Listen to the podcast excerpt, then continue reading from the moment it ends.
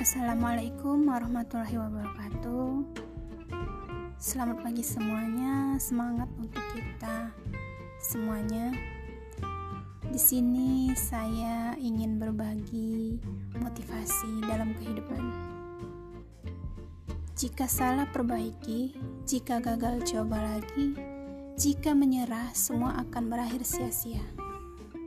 Mengapa berakhir sia-sia? Karena ketika kamu ingin menyerah, karena keadaan tidak berpihak kepadamu, ingatlah pesawat tidak akan sampai pada tujuannya jika dia hanya mengikuti arah angin saja. Jadi, untuk kita semua, jangan pernah menyerah. Capek boleh, tapi menyerah jangan, oke? Okay? Assalamualaikum warahmatullahi wabarakatuh. Terima kasih semua.